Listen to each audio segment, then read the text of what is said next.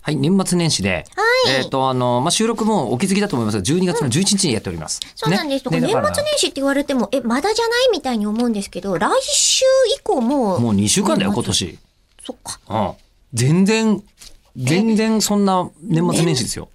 どこから年末に入りますだってあー、変な話、はい。クリスマスより先に年末ってちょっと感覚変じゃないですか。いや、そんなことないでしょ。え、同時に来てますいや、そりゃさ、クリスマスって年末行事でしょ。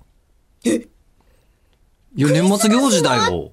とじゃないの、うん年末行事のスタートってこと冬休みっていうのが学生さんとかだと20日とかだからじゃない、ああ、もう未そだこにかそう。らは完全に年末でしょ、もおう。うん。ーまああなんなら大学生とかだじゃあもう見切りか発車ら、ね12月終わったら、もう12月入ったらもうね、あの、期末試験とか終わってっからね。そっもうだか。もう期末、期末、期末。年々なんかこ年う末いろんなものが前倒しな気がする。だってハロウィンの日に、もうクリスマスの曲、近所のスーパー流してましたからね。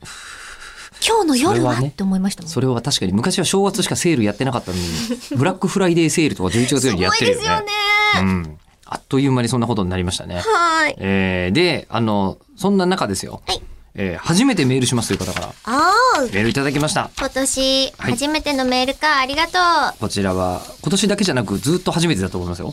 そうか。はいラジオネーム西澤さんからいただきました。ありがとう。ありがとうございます。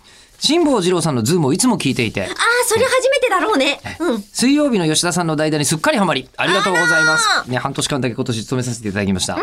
えついつい欠乏症で手を出してしまった、えオリンピック直前ぐらいからの口を開くにすっかりハマって、よかった。ありがとうございます。あーあ、なんだか、ああ、これは時代の記録だなとしみじみ思ったり、いい言い方。なんかバックナンバーもコロナに追いついたという、ね、おーことですね。